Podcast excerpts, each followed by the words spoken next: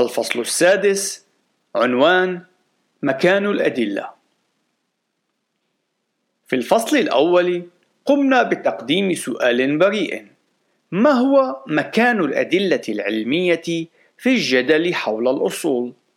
ومن خلال تفكير منطقي دقيق قمنا بالوصول إلى الاستنتاج المفاجئ والذي لا مفر منه ألا وهو أن الأدلة العلمية غير قادرة على حل الجدل الدائر حول الأصول. إن الأدلة العلمية ستكون مفيدة جدا عندما يتفق الأطراف المشاركين في الجدل على الكيفية التي سيتم من خلالها تفسير الأدلة. وسيكون من الملائم تماما أن يتجادل مؤمنان بالخلق حول أحد الأدلة فيما إذا كان يدعم نموذجا علميا معينا وذلك حين يكون الطرفان متفقان على قواعد التفسير ثم بعد ذلك يجب أن يقوما بالوصول إلى ذات الاستنتاج عندما يدرسان الدليل ذاته. إن مشكلة الجدل الدائر حول الأصول هو أن كلا من الخلقيين والتطوريين يمتلكون آراء مختلفة حول قواعد التفسير. وبالتالي فإنهم يقومون بالوصول إلى استنتاجات مختلفة في ضوء رؤيتهم الخاصة للعالم ويسمح للطرفين بشكل عام أن يقوما بالاستناد إلى أجهزة الإنقاذ في مواجهة الأدلة التي قد تبدو على أنها تعارضهم وبالتالي فإنه يجب أن يتم استخدام أسلوب آخر في المقاربة للعمل على حل جدل الأصول. لقد رأينا أنه من الممكن أن يتم حل الجدل من خلال استخدام الدليل الحاسم وذلك من خلال إظهار أن رؤية الخلقية التوراتية للعالم تؤمن الشروط المسبقة لقابلية الفهم بطريقة متسقة وغير تعسفية. وهذا الأمر قد يترك بعض القراء حائرين فيما إذا كان للأدلة أي دور في الدفاعيات؟ نعم يوجد دور لها. فالأدلة العلمية والتاريخية مفيدة جدا في الدفاعيات في حال تم استخدامها بشكل سليم. وفي هذا الفصل سوف نقوم باستكشاف طريقة عقلانية لاستخدام الأدلة. أولا إثبات الخلق التوراتي إن واحدا من بين الاستخدامات المناسبة للأدلة العلمية والتاريخية هو في إثبات الخلق التوراتي وإن كلمة إثبات يمكن أن يتم استخدامها بأكثر من طريقة لذلك اسمحوا لي بالتوضيح. حين نقول بأن الأدلة تثبت أو تؤكد الخلق نعني بأن الأدلة تتسق مع الخلق. أي أنها تتزامن وتظهر توافقا. ولقد تم تعليم العديد من المسيحيين بأن الأدلة العلمية هي نقطة في صالح التطور وبطريقة خاطئة جدا استنتجوا بأنهم يجب أن يمتلكوا إيمانا أعمى.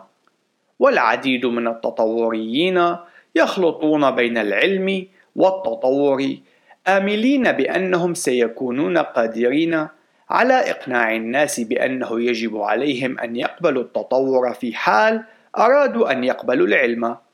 إن هذا النوع من التعليم خاطئ ويجب أن يتم تحديه، والأدلة العلمية هي أدوات عملية جدا لإتمام هذا الأمر. إن البحث العلمي يتوافق بشكل تام مع الخلق التوراتي والعديد من الأدلة يمكن أن يتم إيرادها.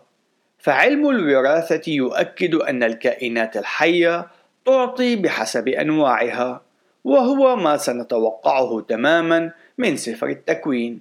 السجلات الأحفورية تشير إلى كارثة عالمية فالحيوانات والنباتات قد قتلت ودفنت بسرعة كبيرة بمياه الطوفان وهذا تماما ما سيتوقعه الخلقي من الطوفان الموصوف في سفر التكوين.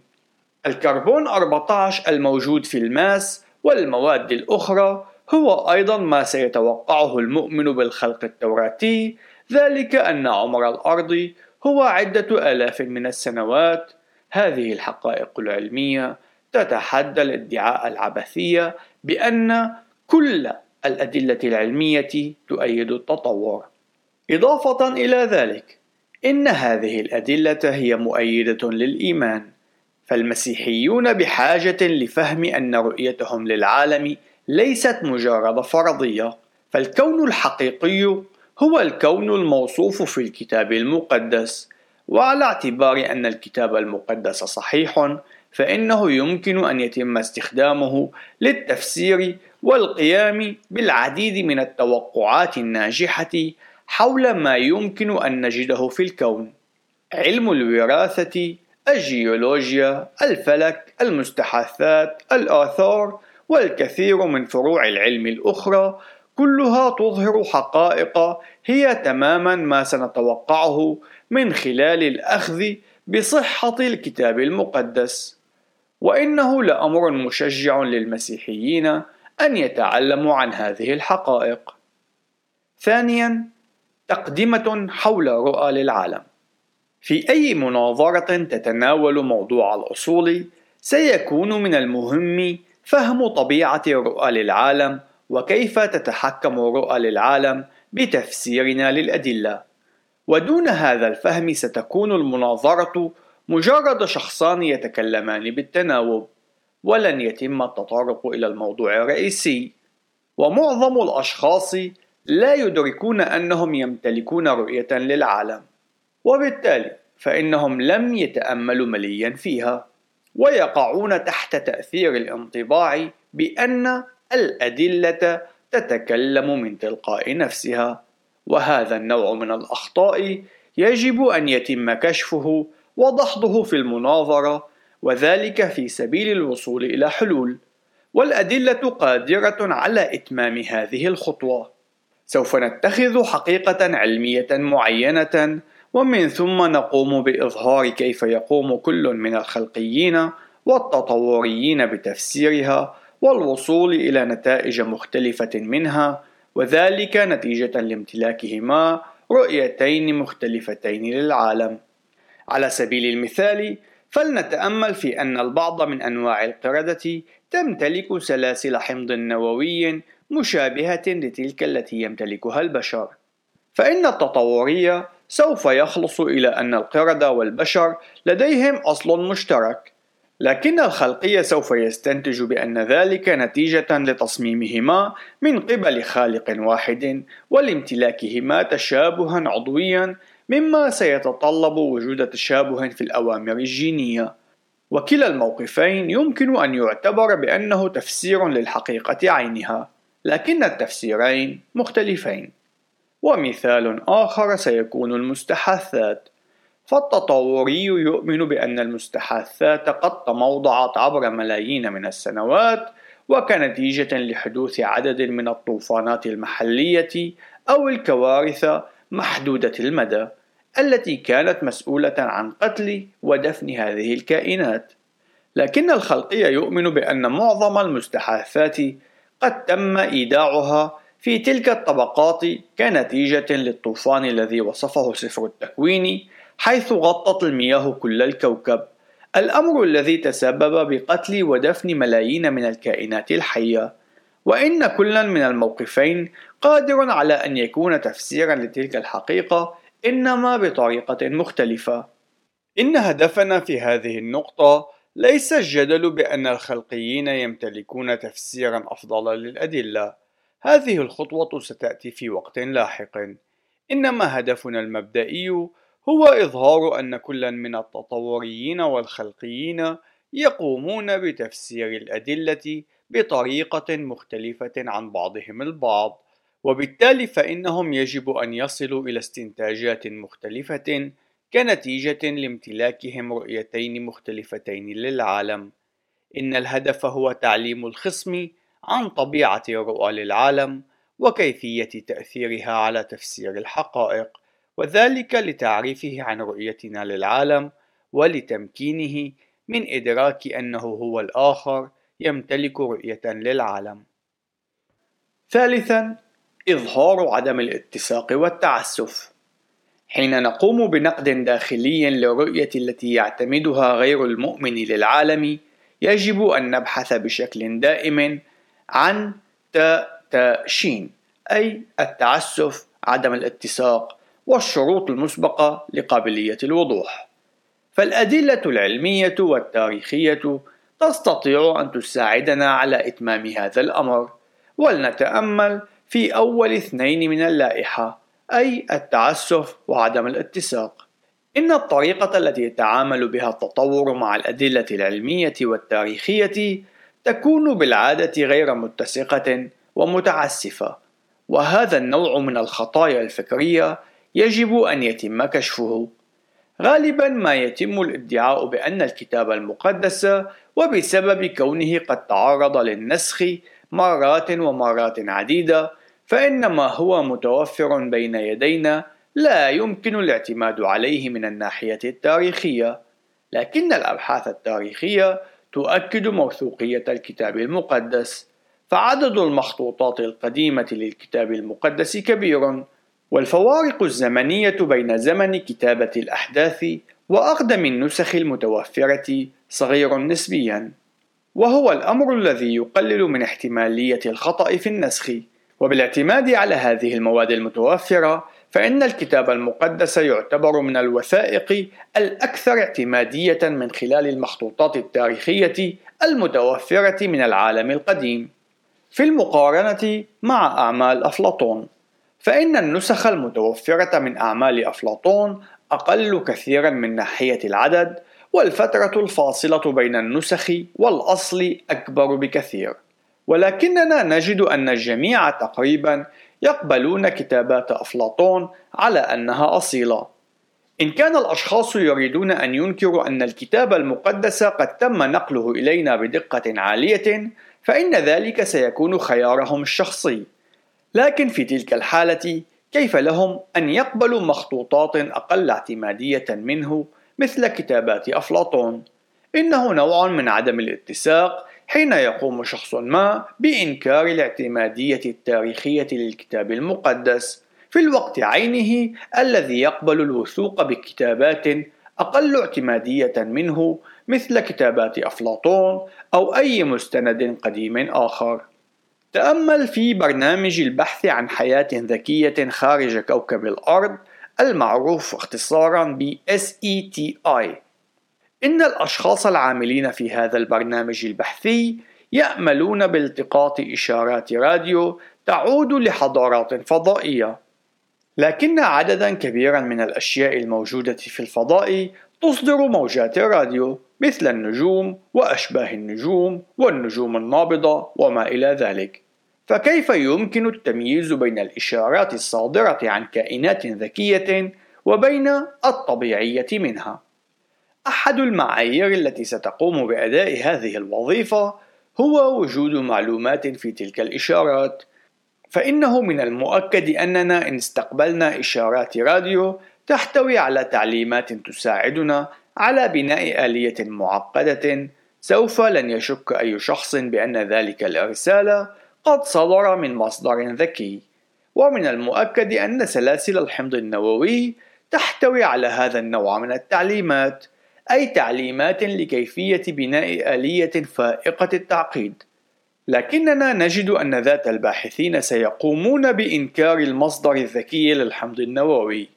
وهذا نوع من عدم الاتساق حين يقوم غير المؤمن بقبول أن المعلومات المخزنة والمشفرة على أنها إشارة لوجود حياة فضائية ذكية في حين أنه في الوقت عينه يرفض نفس المعيار عند تطبيقه على الحمض النووي للكائنات الحية.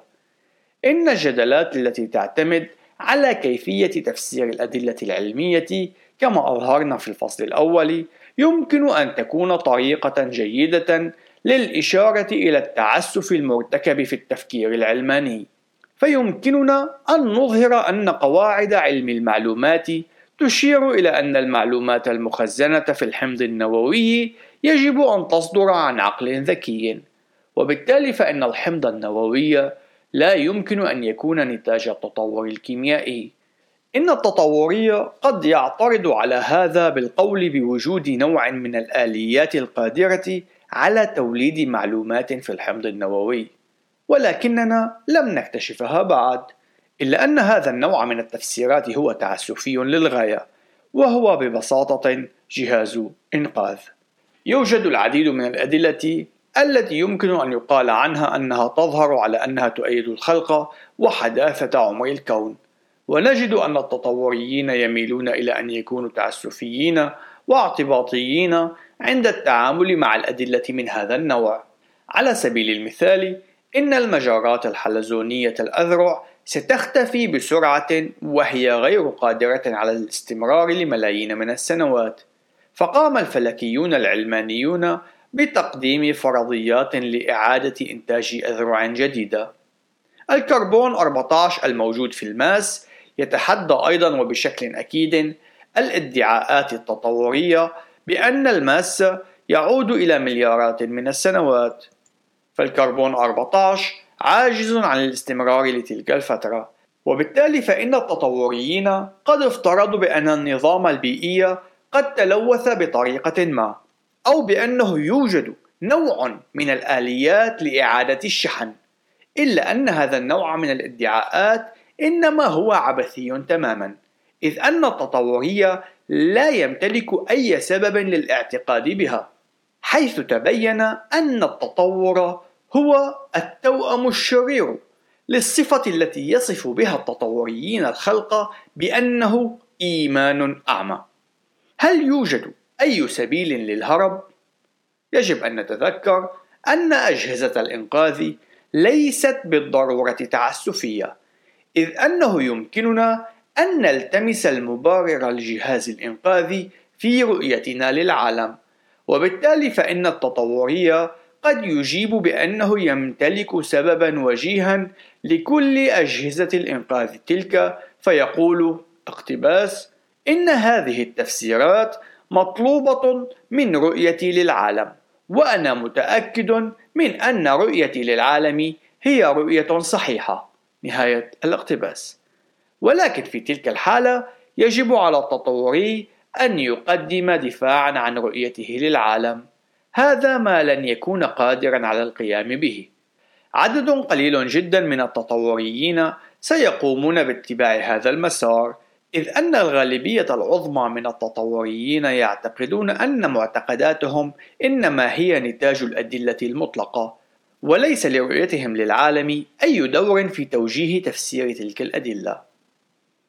رابعا تقديم الدليل الحاسم إضافة إلى كشف التعسف وعدم الاتساق في الرؤية التطورية للعالم يمكن أن يتم استخدام الأدلة العلمية بطريقة تعرف الخصم على الشروط المسبقة لقابلية الوضوح وبالتالي فهي ستقود إلى الدليل الحاسم للخلق. فيمكننا القول اقتباس لقد كنا نتحدث عن الأدلة العلمية لكن أي رؤية للعالم قادرة على أن تقدم أي معنى لحقيقة أنه من الممكن القيام بالعلم؟ أي من رؤانا للعالم قادرة على تفسير كون هذا العالم منطقي وقابل للفهم باستخدام العقل البشري. أي من الرؤى للعالم تقدم أي معنى لكل من قوانين المنطق التي باستخدامها نقوم بالتفكير المنطقي وانتظام الطبيعة الذي من خلاله نقوم بالأبحاث العلمية. نهاية الاقتباس. إن غير المؤمن يأخذها بشكل مسلمات بديهية بأن الأدلة العلمية هي ذات معنى عملي لتساعدنا على فهم الكون، لكن هذا النوع من المعتقدات يقوم بافتراض مسبق لرؤية المسيحية للعالم، إذ أن الرؤية التطورية للعالم غير قادرة على تفسير الشروط المسبقة للوضوح التي تجعل من العلم أمرا ممكنا. إن الأدلة العلمية قابلة للاستخدام بطريقة تحقق هذه النقطة بالتحديد، والحقيقة هي أن أي قطعة من الأدلة العلمية قابلة للاستخدام كنوع من المحاكاة التي توضح الدليل الحاسم. عنوان تطبيق الاستعمالات الأربعة للأدلة يمكن أن تظهر هذه الاستعمالات الأربعة للأدلة في أي مناظرة وكل حالة تختلف عن الأخرى. في الحقيقة إنه من الممكن أن يتم تقديم جدل للدفاع عن الخلق التوراتي دون استخدام أي دليل علمي إذ أنه ممكن على سبيل المثال استخدام محاكاة الأخلاق. وسنجد أنه أمر متكرر أن الخطوات التي يتم تقديمها أعلاه سترد بالترتيب الذي ذكرت فيه هنا. على سبيل المثال قد يدعي التطوري قائلا اقتباس إنه لا يوجد أي نوع من الأدلة التي تدعم الموقف الخلقي. نهاية الاقتباس. فيمكننا في تلك الحالة أن نقوم باستخدام الأدلة بطريقة توافق الاستخدام الأول فنقول اقتباس في الحقيقة يوجد العديد من الأدلة التي تؤكد على الخلق التوراتي. تأمل في المعلومات المخزنة في الحمض النووي. ونتابع ما سبق. ومن ثم فإن التطوري قد يجيب بأن اقتباس لكن هذه الأدلة الأخرى كالمستحثات أو سواها تدعم التطور ولا تدعم الخلق. نهاية الاقتباس. هنا يمكننا أن نستعمل الأدلة بطريقة توافق الاستخدام الثاني فنقول اقتباس. في الحقيقة إن الخلقية يقوم بتفسير هذه الأدلة بطريقة مغايرة لتلك التي تقوم أنت بها. وإليك الطريقة التي يفهم بها الخلقي هذه الأدلة. نهاية الاقتباس. حيث نقوم بتقديم تفسيرنا للأدلة.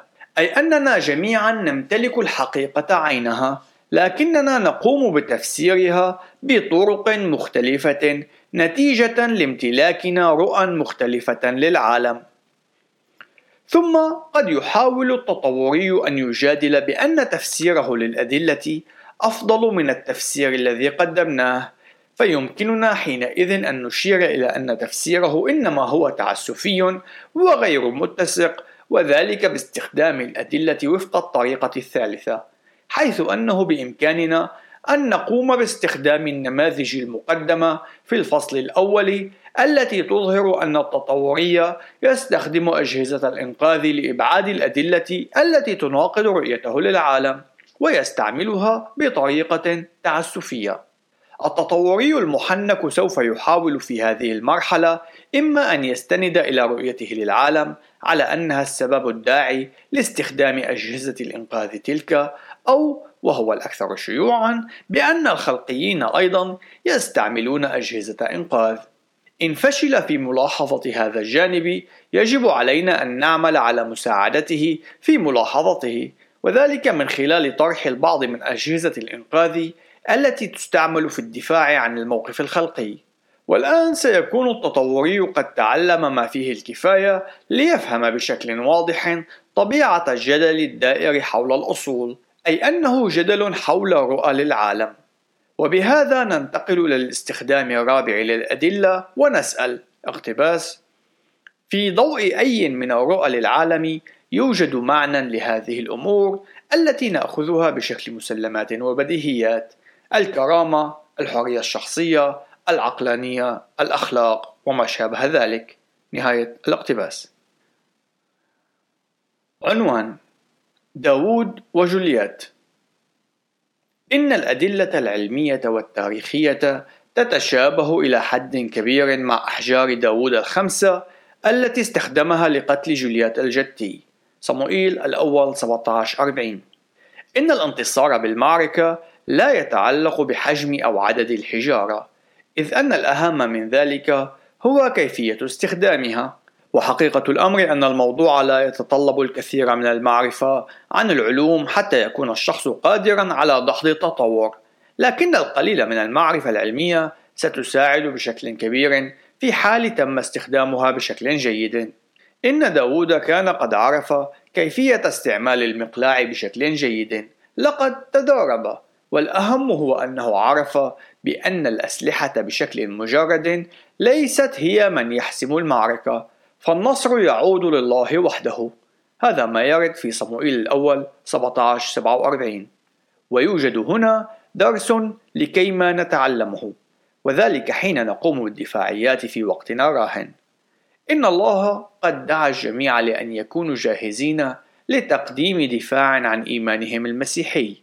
بطرس الأولى 3 15 وليس الجميع قادرون أو يجب عليهم أن يستحصلوا على شهادات دكتوراه في أحد مجالات العلوم لكن الجميع تقريبا قادرون على تعلم اثنين أو ثلاثة من الأدلة العلمية التي يمكن استخدامها في الدفاعيات وفق الاستخدامات الأربعة المذكورة أعلاه. تذكر أن داود قد حمل معه خمس حجارة فقط وانتهى به المطاف بأنه احتاج لواحدة منها. لكن يجب علينا أن نتذكر أيضا أن داود كان معتادا على السلاح الذي كان يستخدمه وإنه سيعتبر ضربا من ضروب الوقاحة أن يتوقع أن يمنحه الله الغلبة لو أنه لم يقضي الوقت الكافي ليتعلم ويجحذ مهاراته. وبالطريقة عينها. إن كنا نريد أن نستخدم الأدلة العلمية للدفاع عن الإيمان المسيحي يجب علينا أن نقضي الوقت الكافي في فهمها بشكل جيد واستخدامها بطريقة سليمة وموافقة للوحي المقدس.